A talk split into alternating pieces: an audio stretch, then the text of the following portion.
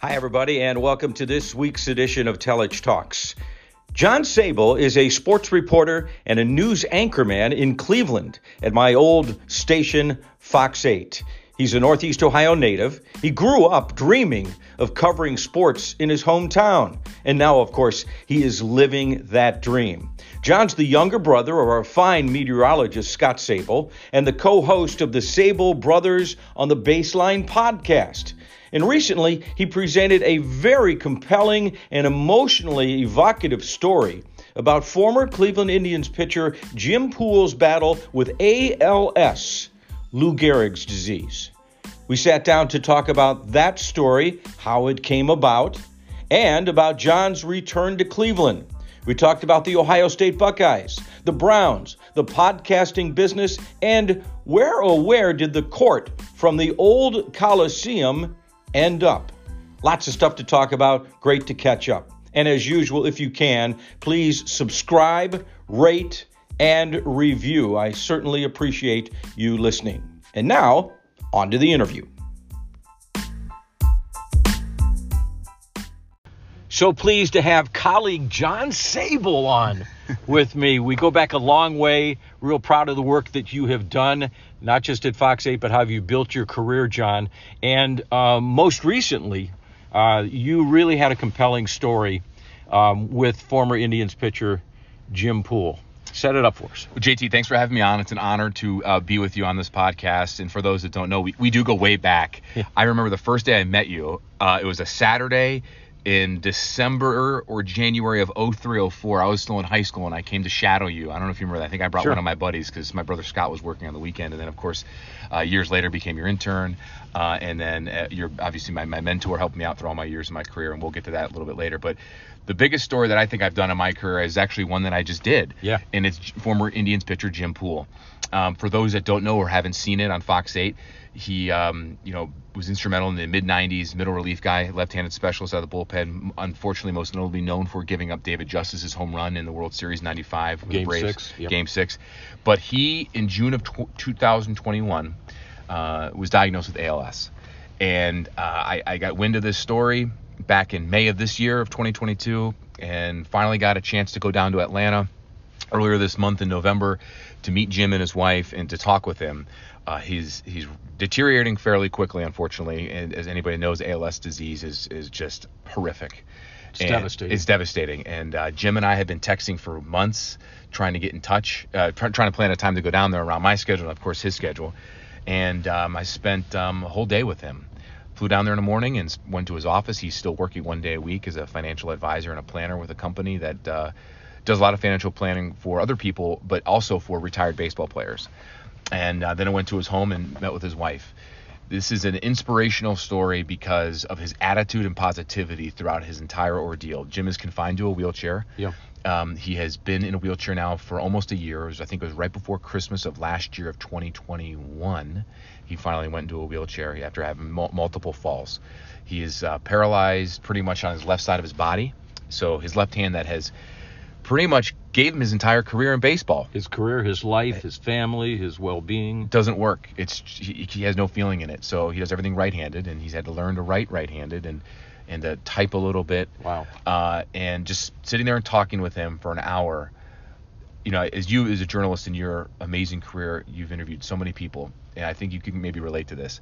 When I I told you this too, when I met and talked with him, it was the first time I think in all of my career that I was so engaged in an interview that a bomb could have gone off down the hall and I wouldn't have heard it. You were I, so locked in. I, I was you, locked into him, locked into it. I don't think my eyes left his eyes the entire hour talking to him.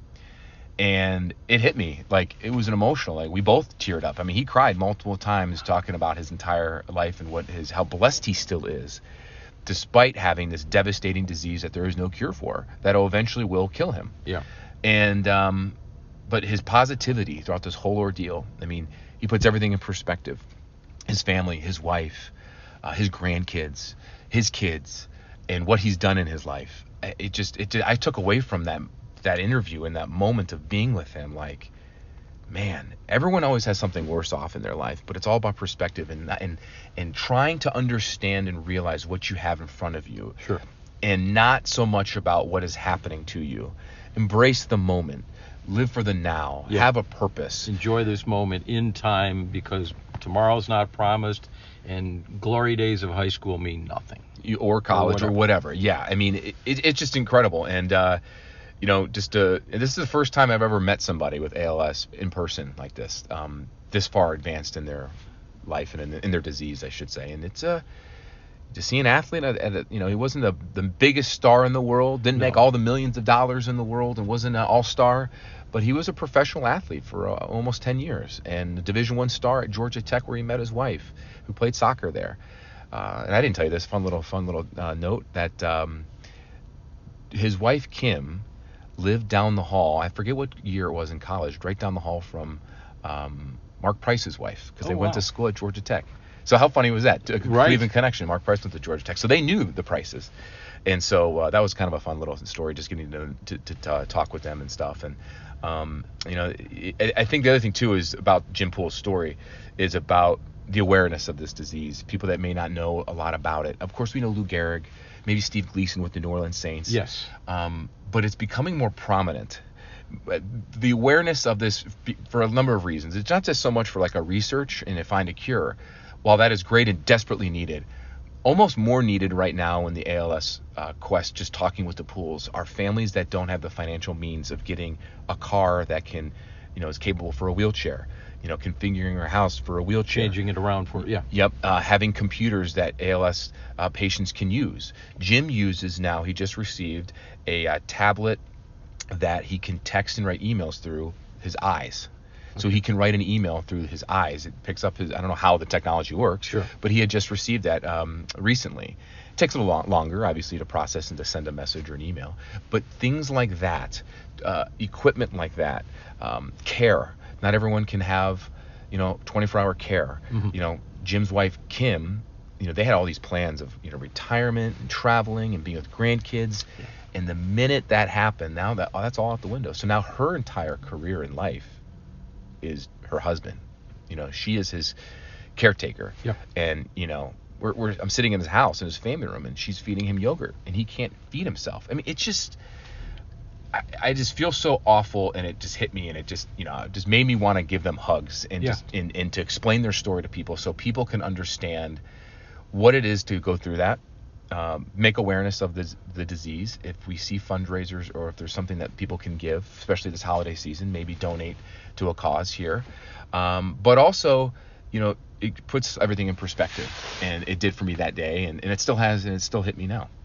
Let's talk a little bit more about the mechanics of actually delivering the story because I find I found it very fascinating. First of all, the humility of Jim Poole to allow himself to be interviewed Yeah.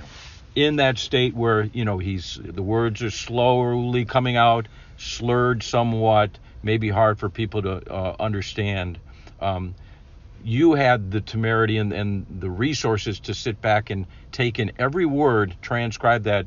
How did that work out so that people at home could understand what he was saying, as difficult as it was to watch an individual dealing with, you know, speech pattern not being what he had wanted it to be? Well, I got to give a lot of credit to my photographer Jeff Hogan, who shot the piece and edited the piece, and also, um, you know, our, our my bosses too, because they gave me the time uh, to, you know, formulate this story in the proper way. So we had a lot of planning in this. This isn't just, hey, go to the story, come back and do it. Yeah, slam This- it together, yeah. put it on. Anybody that knows this business and, uh, and, you know knows you, JT, you know it's, it's it's a quick, quick, quick thing. This was not that way at all. We had to meticulously plan everything, and we kind of went in a little blind too because I knew Jim's speech was starting to deteriorate rapidly. He texted me, and we've been texting since July, I believe.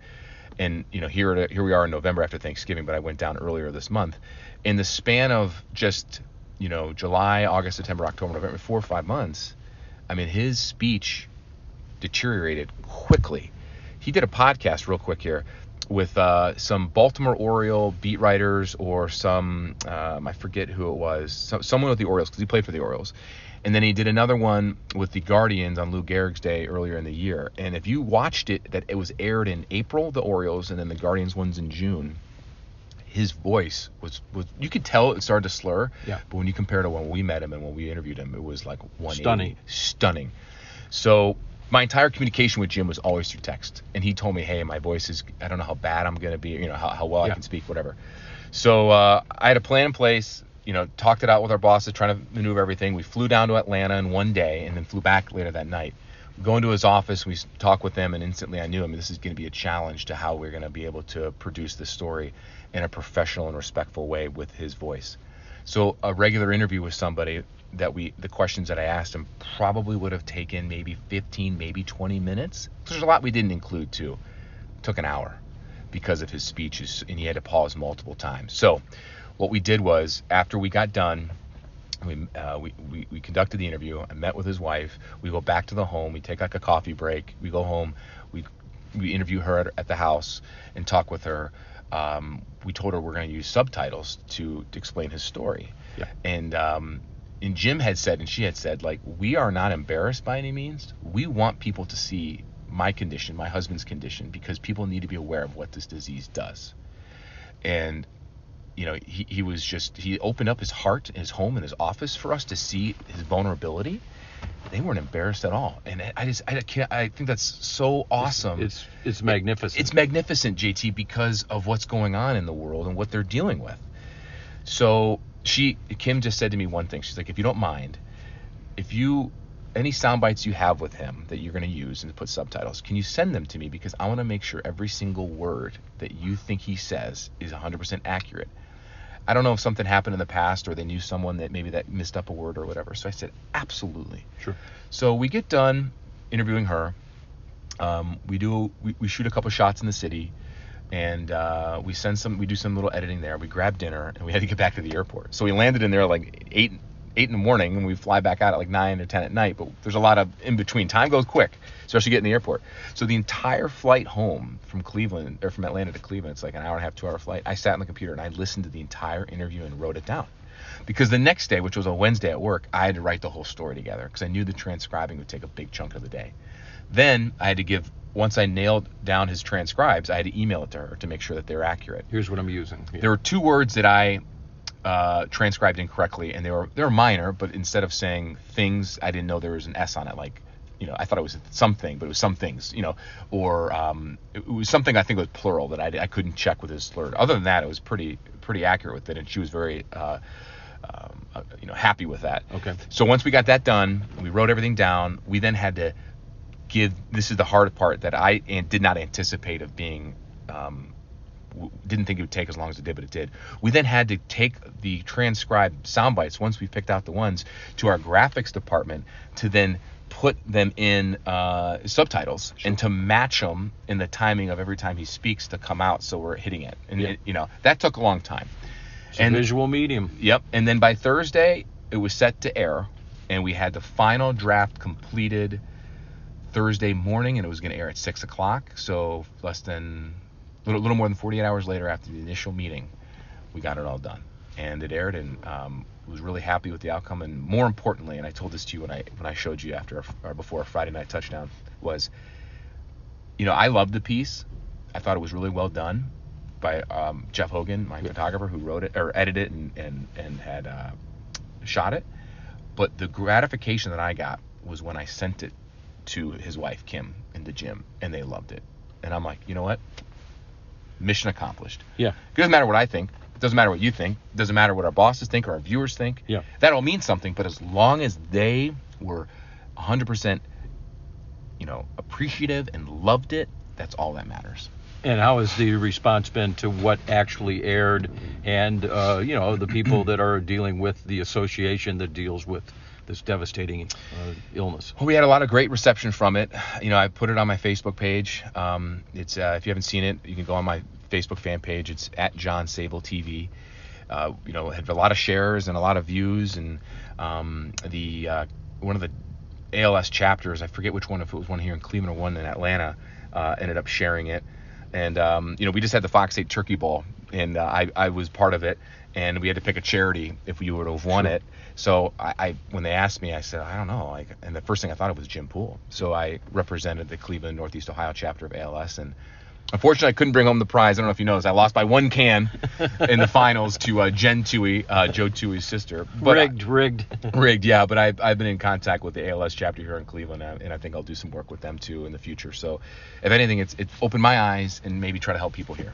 I thought it was a tremendous uh, um, piece of journalism. Thank you. And I wanted to commend you on that and let people know that uh, my feelings on it. I just thought it was spectacular from the the inception of you know what a reporter should do. You had a little nugget of information that might be a story, you know, months, months ago, and maybe from making that extra phone call that uh, people um, just wonder why, how do stories come to you? Do they just appear? You know, you open your door and there is this fantastic story idea. Yeah. But it was, you know, you you literally were like checking with a minor league baseball team. Correct. The, I, the, the I, team I, down in Akron. Yeah, I called the Rubber it, Ducks. The Rubber Ducks. I called uh, the um, um, one, of the, one of the media relations guys down there. It was a slow day in May, and I said, "Hey, do you guys have any like fun stories, you know, of any former play or players, you know, anything that's beyond baseball or anything like that?" And and uh, he said, "Hey, you know, uh, we have a player here, Xzavion Curry." who anybody fan of the Guardians now may remember his name. He got called up this year and pitched yeah. a few times. He he started the season at Double A in Akron, went to Columbus and worked his way to Cleveland, and then eventually went back to Columbus. He said Xzavion Curry has done this social media. Uh, I don't know what you'd call it a uh, not a fundraiser, but uh, he, he's he's he did some videos to make sure awareness, I could say, of, of ALS, and I think and he did some with Jim Poole. And, and the reason why there was a connection between Curry and Poole was because Curry pitched at Georgia Tech, and of course, Jim Poole pitched there as well. So they knew each other from their time there.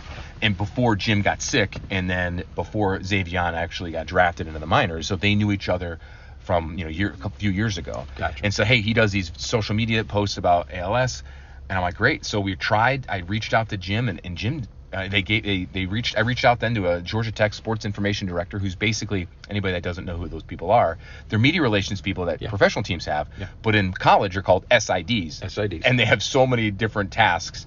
And uh, he gave me Jim Poole. He said, "Hey, let me reach out to him." He said, "You'd love to talk to you." He gave me his contact info. I reached out to him, and Jim didn't get back in touch with me for I was in May. I think it was end of June, early July, and he's like, "Hey, I apologize. I've been going through some stuff." And I'm like, "You're going through some stuff, man. Like, don't apologize to me. Like, yeah. I'm just a reporter here trying to tell a story. You are. I, I. I am honored you even took the time to respond to me. yeah. And so we were texting back and forth, and uh, and that's why that's how the story happened. So originally it was going to be a story about Xzavion Curry and Jim Poole's connection. Yeah, kind of like their little kid. Yeah. Yeah, and and that still could happen, but after talking to Jim and texting with him, and knowing more about his background and everything, I felt I felt the story needed his story needed to be told more so than the relationship with Xzavion. And we did talk about it. To be fair, it just didn't fit into this story, and we may approach to do it again later, especially if Xzavion maybe makes the major yeah. league roster out of spring training, you know, later in a few months. But that's how the whole story really began, and, and it took months and months. And a lot of these stories, JT, as you know, being in, in this business as long as you have, they come when you least expect it. They do. Yeah, yeah. You're you're looking in one direction, and all of a sudden where did that come from? Or maybe you made one phone call six months ago, and then you're you're wondering, mm-hmm. you know, will I, anything ever come of it? And when you're not thinking about it, all of a sudden it does. Which kind of, I guess, makes a pretty uh, good segue to our next topic, if we can. You did a story recently, or that it was a sweeps piece about what happened to the former court at the Coliseum. Oh yeah. And uh, kids down in uh, high school in Virginia are enjoying that, correct? Correct. It was a story that I first was tipped off to. Let's see, 12 years ago. So I was working in Charleston, West Virginia, at my second TV job. No, I was in Beckley at my first TV job. Beckley. Beckley. I remember, I remember reading. Uh, ESPN.com used to have a second page on there. It's called Page Two and I remember there was uh, Paul Lukas who writes for. Uh, he used to be a columnist on there. He's he's known as on Twitter at UniWatch. So he's he's a big uniform logo guy. He tweets all these like cool pictures and you know breaks a lot of stories on uniforms and stuff like that. He had a like a sidebar little paragraph 12 years ago by saying yeah, and it was a picture, it was a faded digitally you know not great quality picture, granted 12 years ago, of um, the old Coliseum floor down in, in a school in Virginia. And I always thought I'm like wow that was so cool. That was 12 years ago and I never thought about it again, and I kind of forgot about it because um, you know just you didn't really I, I, couldn't do a story like that, or I didn't know how to you know work the, the, the sources and blah blah blah. Fast forward to a year ago, So my brother Scott and I have a podcast, which you have been on, uh, Sabol Brothers on the Baseline. You can find it anywhere you get podcasts. And we did a, a podcast one day with the guidance counselor slash head basketball coach slash kid who was in Richfield that bought the Coliseum floor with his father uh, back in the late 90s. We tracked him down and did an episode with him. So that was in December of last year. Fast forward to June or May of June this past year in 2022, I'm at Cavs headquarters in Independence, and it was draft night. And before the, uh, it was after draft night. We get just got done talking to Koby Altman, and I was talking to some of their media relations guys, and they're like, uh, I was like, oh, you guys gonna have the new draft? It was at the time it was Ochai Agbaji. You gonna have him here, you know, um, to do some workouts? Available, yeah. Yeah. He says, no, we're not gonna do. We're gonna have availability, but we're not gonna do any practice because this floor is being ripped up. I'm like, what do you mean? They're doing renovations because they did a brand change. And I'm like, huh. Speaking of floors, did you know the original Richfield Coliseum floor from the mid 80s to the early mid 90s is now in Virginia? And they're like, what? And they're like, you've got to do that story. They're like, we want to do that story. And I'm like, ah, no, no, no, I'm going to do that story. so I approached our bosses to do it, and, and we found a time. And I approached George McNair, who is the guidance counselor and basketball coach down there in Virginia. And we planned a time to go down. We went down in October, and the story just aired uh, like two weeks ago. Phenomenal story. Um, there are two there and, and people always say, well, John, how how is that court there? When I go into the into the Rocket Mortgage Fieldhouse and I go into the elevator, There's a elevators, piece. there's a piece there. Why is there two courts? Great question. So let me explain. At the old Coliseum, as you know, there were a, there was a back gym and there was actually tennis courts at the old Coliseum. I, I remember going to the Coliseum as a kid growing up, living in Hudson. My dad and my brother would take me to games all the time. We probably went to like 10 games a year, right down the street. The Coliseum, that was my childhood. I remember the concourse. I remember every little bit about that Coliseum. Yeah. And I love the history of it. I love history and sports in general in, in this town, especially the Coliseum. So there was a tennis court there, and there was two the, the back gym court. The court, from what from what I've gathered from talking to former Cavs players, Mark Price, Craig Ehlo, um, you, you name it, the Cavs employees, to people that tore down the Coliseum, old demo workers and construction workers, to Coliseum employees. I've done extensive research on this. Yeah. The floor that they they have the piece at the Rocket Mortgage Fieldhouse was from the back gym. Yeah, it was actually up up a level or two from you know the main court, and there was asbestos of some weird Mm-hmm. On the chemical- walls. On the walls, it was quite the place to be. Um, and yet it was uh, a scene of many hours I spent there watching a practice. Yeah, I, you you know it. And then so the second floor or the main floor is the floor that we all saw everything happen, from Jordan's shot to a lot of those great Cavs games with Price, Daugherty, Nance, Ehlo, all those guys. Um, long story short, but basically, a friend of a friend of a friend of a friend of the school back in the late '90s knew someone knew the Gordon Gunds, um, and Of the school in in, in Virginia, in, Virginia, in it. Staunton, Virginia, and they were getting rid of the floor. And so then they made a call, made a call, made a call, and they said, "Here, you can, you want to come up and buy the court? Here, here's the court. Uh, come up and see it, but you got to get a, I don't know, it was a couple thousand dollar deposit down, and then here's the money. I think they, it was over twenty thousand dollars is what they paid for him, and uh, they they came up that morning, flatbed trucks, about a dozen guys." Like, like 10 or so, t- 9 or 10 dads and like three high school students at the time came up they saw it and they went in there not seeing it full well they're to buy it because they had to rent out flatbed trucks they came up there and the floor was not assembled It- you know these floors are like puzzle pieces so, they were stacked on pallets and they could just see the blue and the orange they're like all right this is it we're going to buy it Here's a baseline. Here's this. So I, everyone says to me, well, why would the Gunds just give? Why can't they just give it to the school? They, they- that's so. Listen, like you got to make money off something. But here's the other thing too. Part of the story that people don't know is there were other people that uh, offered to buy that floor for well over, uh, from what I've heard, well over fifty to hundred thousand dollars during that time. I could time. imagine some you know And the Gunds folks. and the Gunds said no. We're we're going. We're sticking with this school. We already offered them a price so they they they kept were their- loyal. They were loyal and kept to their word. And so um, the school, here's the funny thing, JT. That school in Virginia, Grace Christian School in Staunton, Virginia. Small, small school, beautiful community, great downtown. Oh my God, it was awesome. Um, they didn't have the, the gym built yet. So they bought this floor not knowing if they'd ever have a gym. So without that floor, their gym would never get built. So they put the floor in storage for two years until they had enough funds from you know alumni and parents and boosters to this build was a gym. before they even even stuck one shovel in the ground. correct Hundred Yeah. percent. Mhm. This is before they even had the funds that they thought would be necessary with some state grants or Yep. whatever thrown in that they would have enough to say project can move forward. Yes. So give you a little timeline here for those that don't remember or know. The last Cavs Col- game on the Coliseum court was in the spring of 94. They moved into Gund Arena in the winter of 94. Yeah, the 94, 90, 94, 95 was their first full season Right. downtown next to the Jake. The Coliseum laid vacant for five years. 97 is when the school bought the floor. 99, I believe, 98, 90, spring of 99 over March, April, May was when it was torn down. Um, and so 99, around the time the Coliseum was torn down, is when their school was, their gym was actually built. So two years after buying it, it finally gets built. The fun part about this story that I find very intriguing is, and very fascinating, is they didn't just get the floor. JT, they got about 200 floor seats, orange leather fold-up chairs that the players would sit on. They got the two basketball hoops that were on the floor that has the NBA logo in the bottom left-hand corner of the glass that are still painted orange and blue. That still has the orange and blue padding. And so far as they know, this is the Jordan bucket. Well, no. Okay. What I found out later was so the Jordan shot came in what 89. Yeah, yeah. this would have been 88, 89, 80 yeah. this this the the last bucket or the last hoop that they played on was 93 94 or 94 season 93 season the spring of 94 they had changed those out a few times so uh, actually it's funny you said that the jordan hoop from what i just research doing the story was just actually bought on auction recently uh, like a few months ago. Um, i don't know how they authenticated it but yeah. Anyway so they're at least recently um, you know I could, you could say though fair to say you know larry bird's last game one of Larry Bird's last times in Cleveland was played on those, on the, not only on the court, was on those hoops because he was done after that year.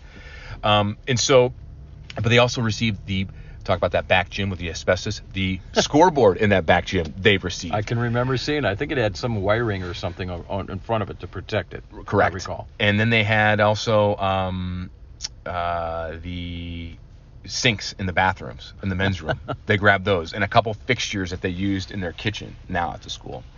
And you know they had they had jersey practice practice jerseys, warm ups. They had, and he showed them to me. George McNair showed them to me in the um, in his office. He had Bobby Phills, the late great Bobby Phills, his blue warm up Cavs Yeah. warm ups, pants and jacket. He had the late great Hot Rod Williams' warm up jersey. He even got, and we didn't include this in the story, and we didn't include those the articles of clothing in the story, but he even received two blue leather recliners from Gordon Gund's owner's box at the Coliseum that are still in his office today. it's just fascinating, like little pieces of history. The floor is in phenomenal shape. Uh, you know, I shot around on it. I had to. Sure, of course. There's a few dead spots in it, but the floor is, you know, from at least 1983 My gosh. and um, they will never change it. They they changed their school colors to match the floor. Ironically enough, the school's team name is the Warriors, which is funny. Yeah, re- um, but uh, they love it, and uh, it, it's just really cool to, to walk on the floor where my hero, my all-time favorite athlete of all time, is Mark Price. Sure. To see him on that floor and, and to sit in the, to stand in the spot where Jordan hit the shot, and um, you know they they embrace this history and. All visiting teams that come in there are like, "Was that the Cavs floor?" Now the parents of these kids are my age or older that Yeah. were my my age as a kid watching them. And these kids are, you know, 13, 14, 15, 16, 17, 18 years old that no idea what's going on, but then they have to they educate them on it. And I gotta say this one last thing about this, and I didn't tell you this. I, I've been in contact with George, and, and he was tremendous in telling us this story, providing pictures, and giving us the time and opening up his community and his school to us. He, when I told him when it was going to air, I thought this was really cool. He had a bas- basketball practice that day, so what he did was he had his whole team gather around on the Coliseum floor, and he streamed the show and the the Fox 8 uh, news at six o'clock and the episode or the the the story live. I don't know if it was on his iPad or his computer, and had his entire team watch the story of the floor on the floor. That's kind of cool because it gives them a sense of just, you know, their place in this wacky, wild world Yeah. uh, that they're living in, and the history of that court. That, that is that's that's that is crazy stuff. Yeah, and I and I've had great reception from it, obviously too, and uh, the Cavaliers, I really loved it as well. You know, I think it'd be a really cool idea. I don't know how this would ever happen. What if they did like a fantasy camp on that court or something at the school? You know, get some of those greats down there. I think that'd be really neat. But um, yeah, it, it was another fun story. You know, it's very rare that you could do really two really great stories in a short in a short amount of time. And, and Yeah, may I mean, never, you- may never ever top it, but it was it's awesome. Well, I mean, those are two examples of your work and, and, and how you go about your craft. What's it been like just being back in Cleveland? I'm obviously I had that wonderful sensation a million years ago when I first started Yeah. at Channel, Eight, being a Cleveland kid, a Euclid kid. You um, being a Northeast Ohio guy. So what has it been like? In that respect, and your job's kind of changed a little bit too once you got here. Yeah, it's been great getting back here. You know, it's funny. I was your intern in 2007, and my goal in my career was always to get back home. But you know, when you start out in this crazy business, you got to go places where you don't really want to go, and uh, you got to pay your dues, just like any career.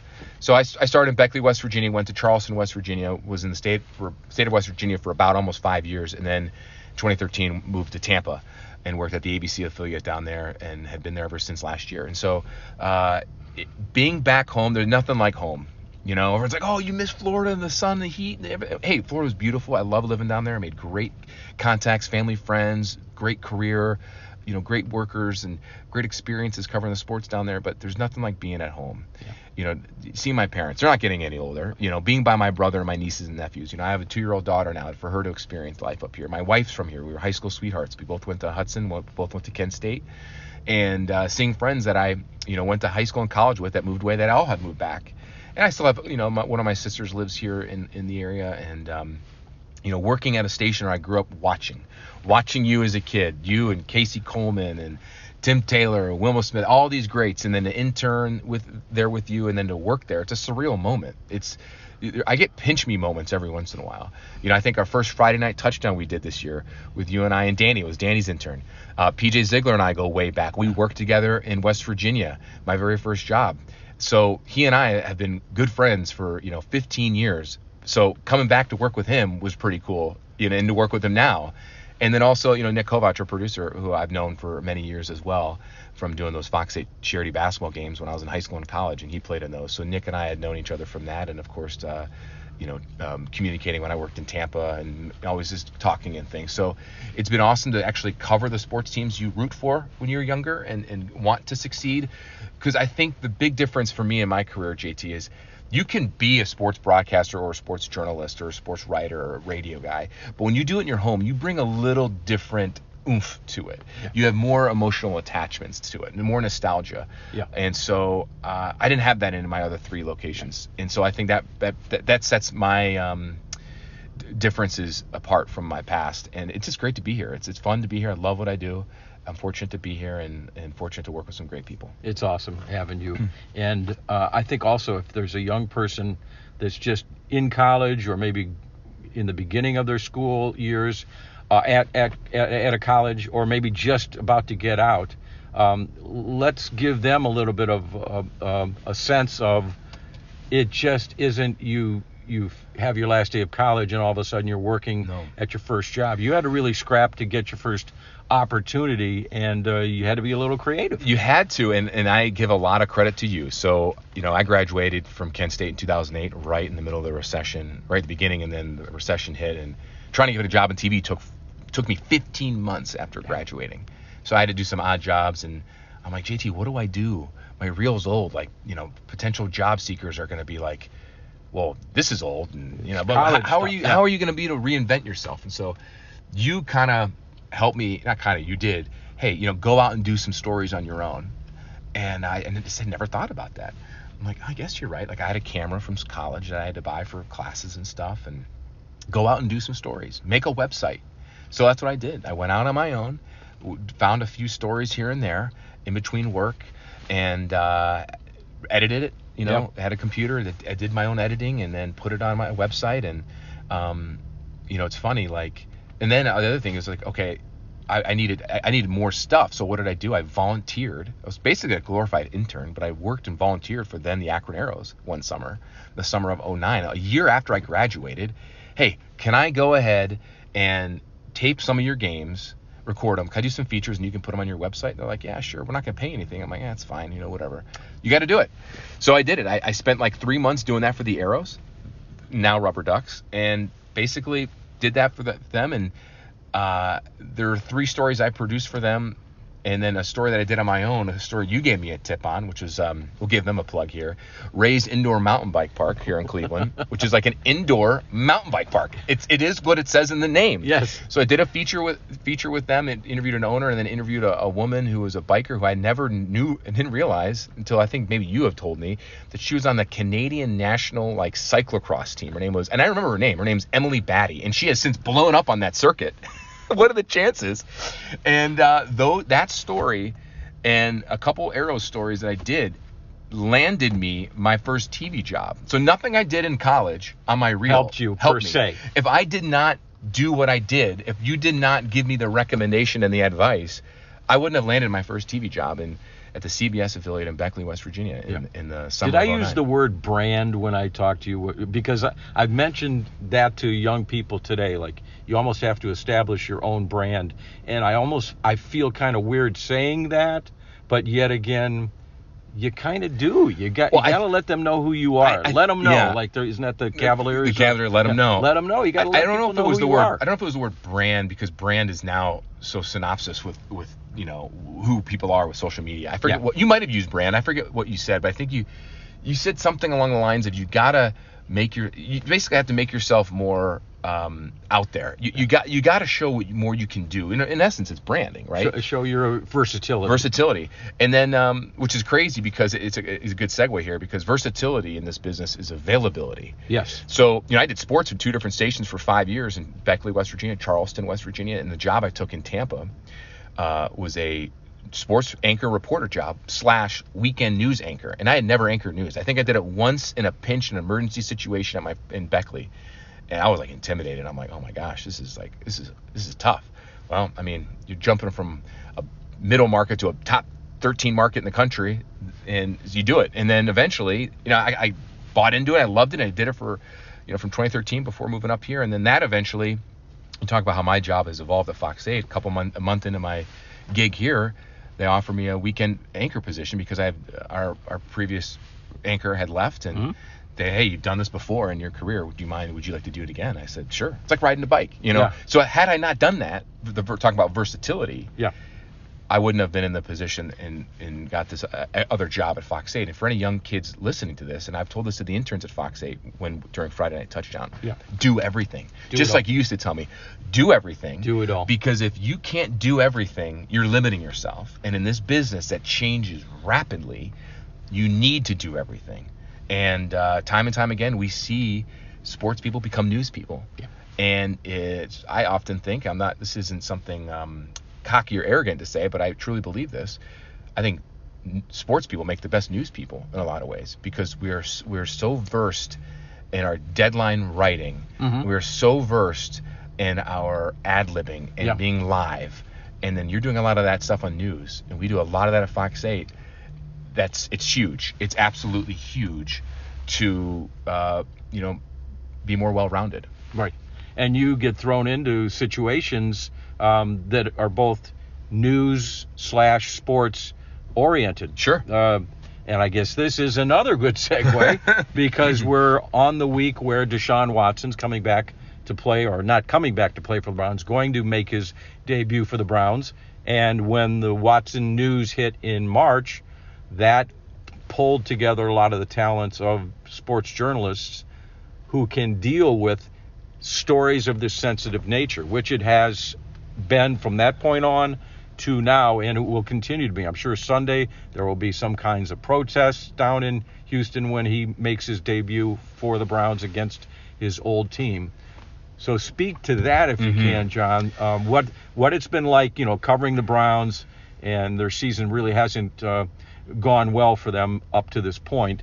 But you had a major news story, kind of um, twisted in with sports in general. in yeah, Watson. It, it's it's been a circus. Uh, that's the best way I can describe it. Being up here and dealing with this because uh, the minute he got traded here, everyone knew, oh boy, here we go. But then you go to the facility, you go to practice. Um, the media contingent probably quadrupled in the amount of people. I mean, the Cleveland media contingent for Browns is big, anyways.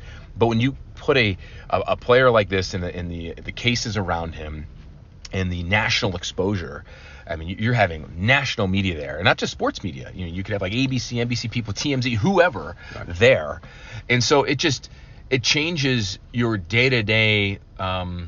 It, it was in OTAs in the spring and then in training camp in the summer. It changes your day to day approach because, it, it, to an unfair to an extent, because you want to break down some of these rookies, some of these veterans, some of these acquisitions, and some of these players and how they're improving. And now you got to just talk about Deshaun the whole time. Like, how are you going to, you know, persevere and, and not have your quarterback for six, seven games, now 11 games? And then, you know, how are you going to do this? And it's just like, after a while, it, it's a little tiring because you want to talk about football. Right. You know, but this is such a sensitive and important issue and story that needs to be told. And having a news background like for myself made my job maybe a little easier because of how to approach it how to tell some of the stories, how to um, write it, and how to tell our viewers about it. So you know, it, it was uh, it's gonna it's a story that probably will never go away, um, not at least in the near future. Sure. And now that he's coming back, and you know, tomorrow Wednesday, and he'll be at practice, and we'll have a big contingent there, and. If this game was in Cleveland, we'll have a massive contingent. And I'm, I'm sure there will be like that in Houston as well. But um, you know, it's uh, it's a for fans, it feels weird. It feels awkward because you know who you got in a talent, but you know who you got off the field with all the alleged cases, and it puts fans in a you know their fandom in question in a way. Speaking of fandoms, um, the Scarlet and Gray fandom thrown for a loop for the second time in two years, and people are already throwing out the term on the hot seat for Ryan Day. I would kind of contest to that. Maybe it's not time for that just yet, but where are you in terms of obviously the Wolverines totally outplayed them on on Saturday, but um, where does it stand for him going forward down in Columbus? Yeah, it's uh, that came out of nowhere. I mean, shocking. No one, no one in the right mind picked a blowout. Some people picked Michigan. Probably out of 20 people, maybe one person did. But to see that display there in Columbus to watch that is was absolutely stunning. I will say this: I'm pretty bullish on some of the the takes here. Like I, I certainly think. I don't want to say the pro. I, I, I tweeted this earlier and I kind of got backlash on. I want to say Ohio State's in trouble. I tr- I truly do do believe part of the program is in trouble. It's not me, and I'm not saying Ryan Day needs to be fired, but I think what this next season, you can call it. I don't want to say hot seat. His seat's getting a little warm, just just a little bit, because if you do this again next year, in my opinion, we've got serious problems. So I don't. I want to say the program is a. I don't want to say it's in, necessarily in trouble. I know I used those words. It needs to be really under the microscope, including Ryan Day, for a couple of reasons. One, you got manhandled, and we all know what happened. We're not going to go into details, but you're now going into a year next season where the whole concepts of everything have changed for the worse for Ohio State and for the best, better in Michigan. You're going to have JJ McCarthy coming back. Ohio State, you're going to have a brand new quarterback, likely in Kyle McCord. We're assuming CJ Stroud goes to the NFL, which he will. Sure. You're going to lose some good seniors. Now you're having two years of not having anybody, two years of having young players not beating Michigan. Okay, you can't really have that in that rivalry. Ohio State got out toughed. I mean, they, they, they I, I, will, I will say in the fourth quarter, they gave up in the fourth quarter in a lot of those runs. You can call it schemes from defensive coordinator Jim Knowles. You can call it lapses. You know, Knowles had was supposed to fix part of the problem and, and didn't for this game. And a lot of these were just some bad plays that happened. You know, safety or corner, you know, takes a bad route or you know they miss a tackle, or whatever. There's just so much there that happened that the entire program needs to be put under a microscope, Ryan Day included, Gene Smith, athletic director included. They need to reevaluate some things here. So I- think going into next year, depending on what they do uh, on you know in the off season here, what what kind of changes do they make?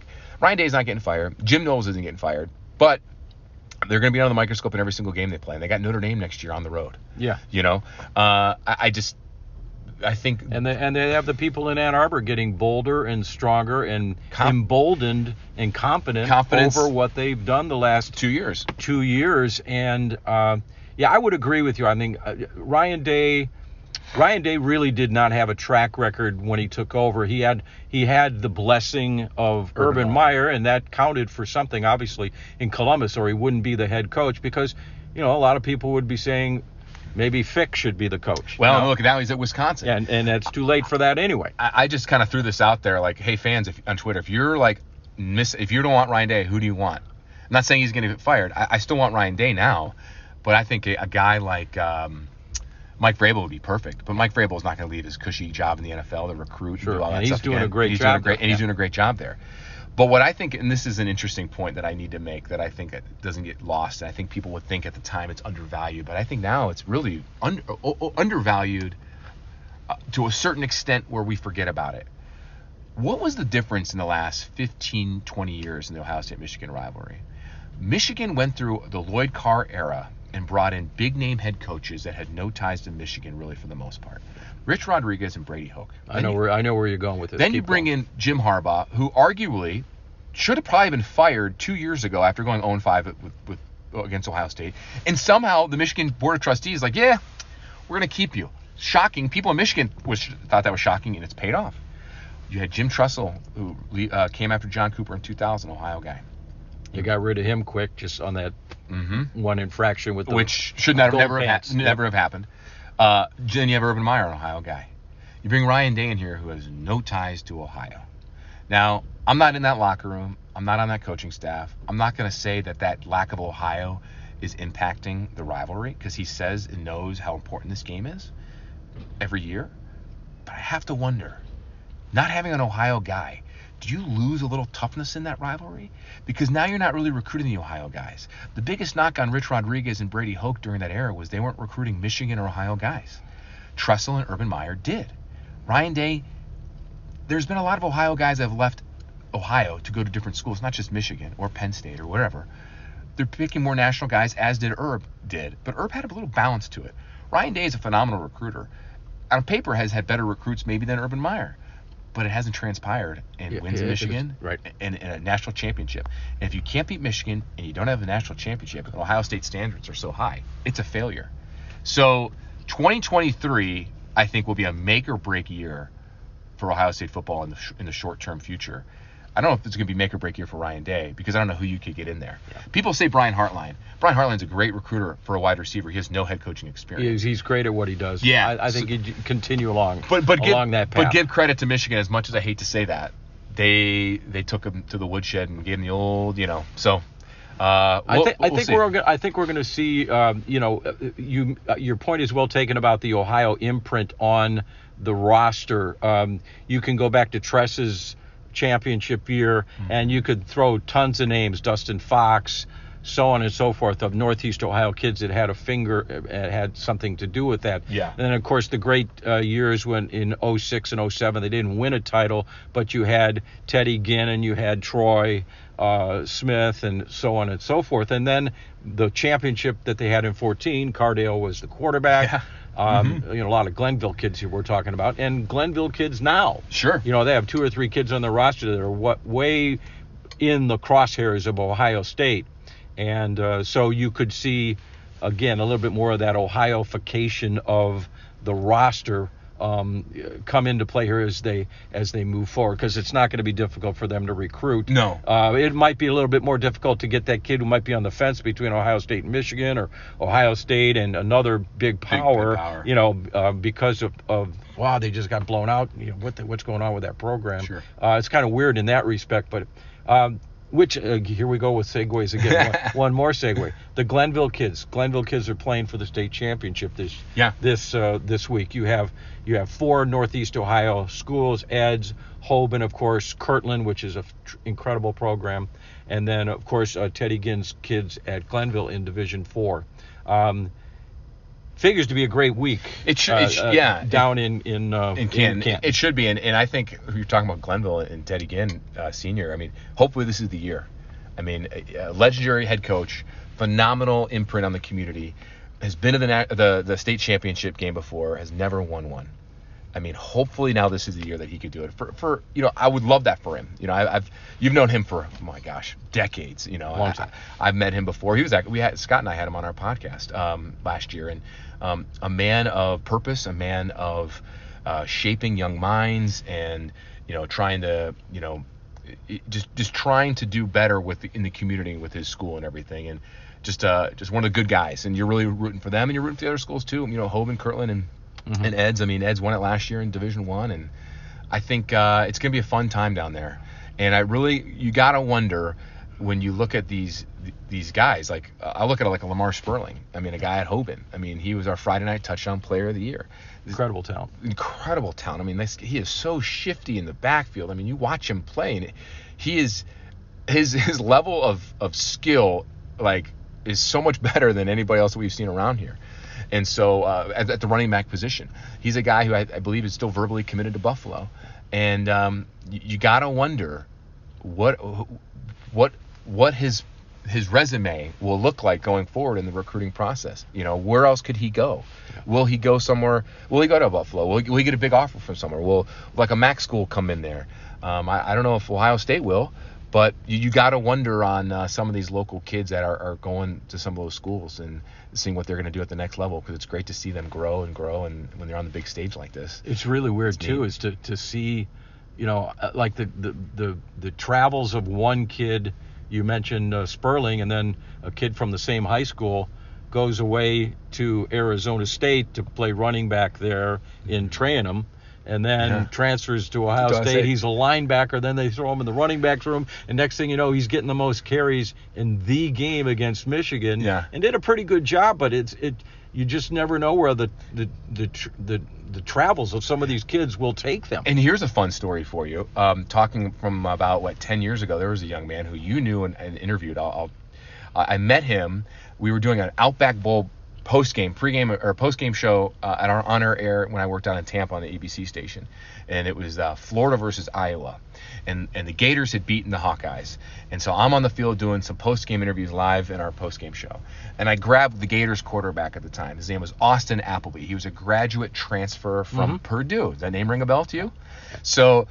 I, I sit and talk with him. I do my quick little interview. We get done and we just kind of like it's just in the hoopla of you know uh, putting the Outback Bowl gear on, and you have the newspapers, Gators winners, you know, and and so I sit there and I talk with them a little bit more afterwards, and uh, and I knew this kid went to Purdue, but I knew he had ties to the Cleveland, Akron, Canton area, and here he was, a Canton Hoover alum. And so we're sitting there talking briefly, and then afterwards we exchanged numbers, and I talked with him, and we did some stories on him as he went through the NFL draft process. He went on sign, went on a couple practice squads, and now he is a actual just in case you know he's the wide receivers coach i believe at missouri state so he's now do, taking the college route to coaching and we would talk um, about the differences in football in Florida, playing for the Gators and playing in the Big Ten, and then and then coaching and and where he's at now, and then also what he did uh, in high school here. And he'd always talk about playing football in Northeast Ohio, high school football in Canton. He remembers you. He remembers Friday Night Touchdown. I know he said he, he you interviewed him a bunch when he was at Hoover. Uh, in talking about just like you know their travels. This is a kid that was verbally and, committed and was was going to get an. I, th- I, can't remember if he got an actual offer or not to Ohio State, and then the Tressel uh, debacle happened, and then his name then then his offer went away. So then he went to Purdue, and then he went to Florida. You know, and then now he's bounced around. He tried, I think, I think the Alliance Football League a few years ago before that went defunct, and then, you know, and then now he's coaching in Missouri State, wide receivers coach, and before that he was at a, another small school and he's working his way up. So the travels of these young kids from high school and into college, and if they're lucky enough to get into the pros or if they go into coaching, is oh I think is so fascinating and probably isn't thought about enough from uh, people back here. No, it, it it truly is not because uh, gosh, I could cite you know chapter and verse about kids. You know, Mike Yurcich was quarterback in my alma mater, Euclid. Now he's you know, um, got his fingerprints all over the Penn State uh, yeah. offensive uh, game plan and what have you, and uh, oh, just tons. I mean, look at Cardale. Look at Troy Smith. I can. Troy Smith, you know, started at St. Edwards and then yeah. was. Uh, I can recall being at the game in Ann Arbor, interviewing Pierre Woods from ah. Glenville after Michigan beat Ohio State. This would be what maybe 05. I don't have all the 04, 05 or Something whatever. Like that, yeah. It'd be 04. And uh, it, you know, he's all excited and standing patiently by while I'm conducting the interview with Pierre is Troy Smith, who was just kind of like a he was on the right. He just was on the roster, hadn't sure. really made his mark yet.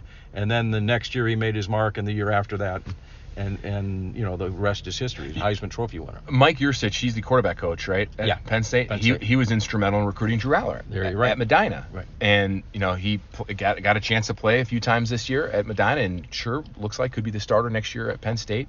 Got an Ohio State offer late, but when you have you know a guy who's been recruiting you from the very very beginning you know, he he was loyal and stuck with them. You know, I know a lot of people here in the Cleveland area wanted Drew Allar to go to you know Ohio State, but just wasn't in the cards. I mean, ultimately these kids have to go, and he, he was a grew up an Ohio State fan. Yeah. You know.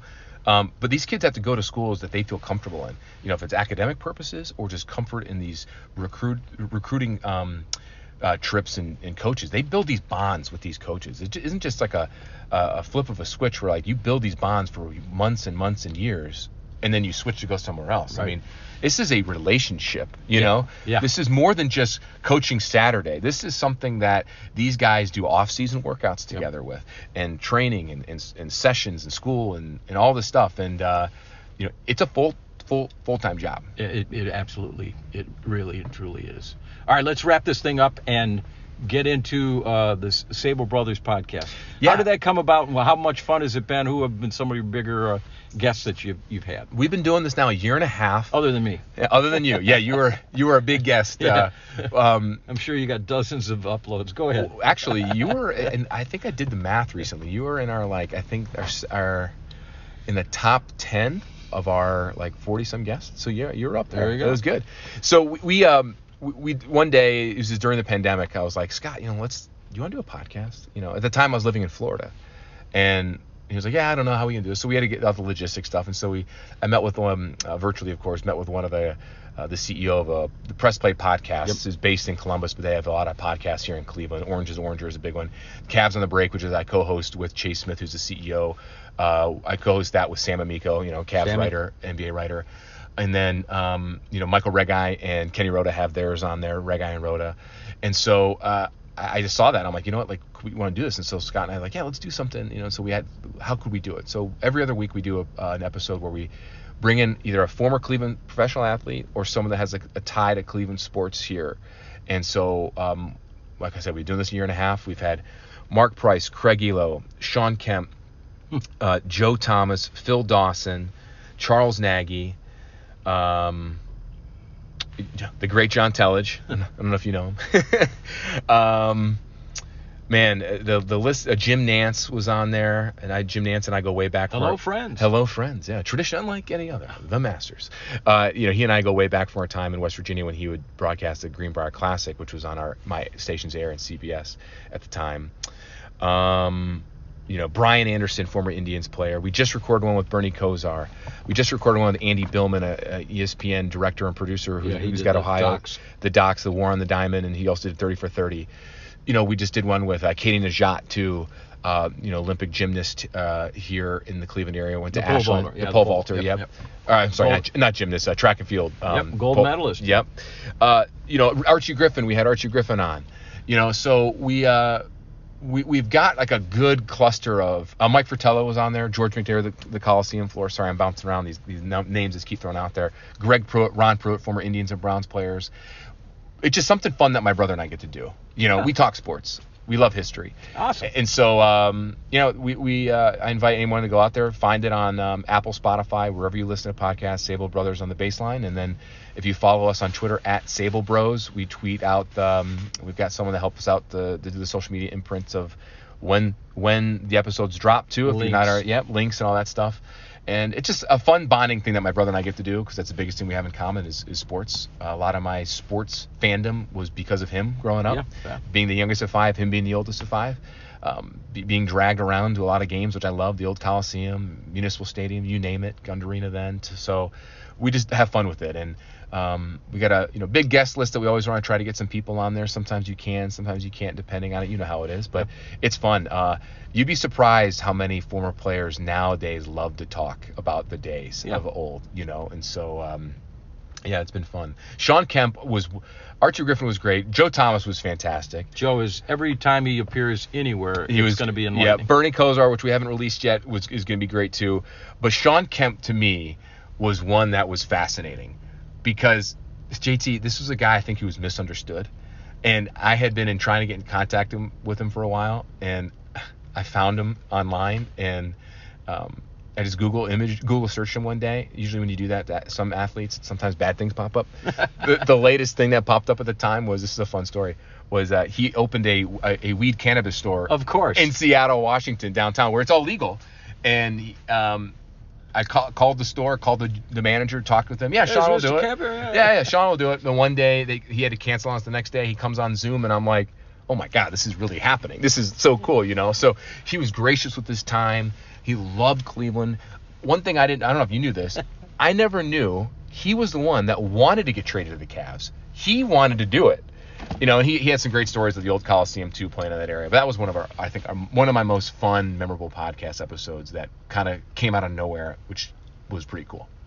Well, hey, it's just been great uh, catching up on some of the stuff with you, getting some of your insights as to how things have been going for you in your career. I think you're doing a fantastic job. It's great to have you part of the, the Fox 8 family, even though I'm kind of like in that emeritus uh, old guy, retired guy um, scenario. So all all the best to you, John, as you go forward. Well. J- JT, I, a lot of what I've been able to do in my career is because of you. You've been so instrumental in helping me and guiding me and being a mentor to me growing up, and I cannot thank you enough. And thank you for having me on the on the podcast. You, you say you're the emeritus. You know, it's like you go to a, a, a, PGA course and they've got the the little sign in front of the parking spot. You know, reserved for the pro emeritus, John Telich. You've got a permanent um, parking space there at Fox 8 for all your years there, and uh, it's, it's a treat to work with you on Friday Night Touchdown after someone who's grown up watching you and and modeling my career uh, like yours. So uh, it's an honor and it's fun. I'm, I'm looking forward to next football season already, and thank you so much for having me. You got it, my man. And uh, as usual, when we sign these babies off,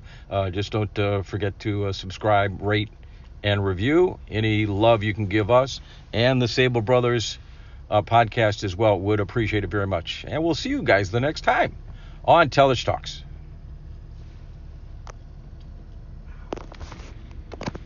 Fantastic. I gotta get to the app and shut it off here. I think we did like an hour. 59, 50. Wow.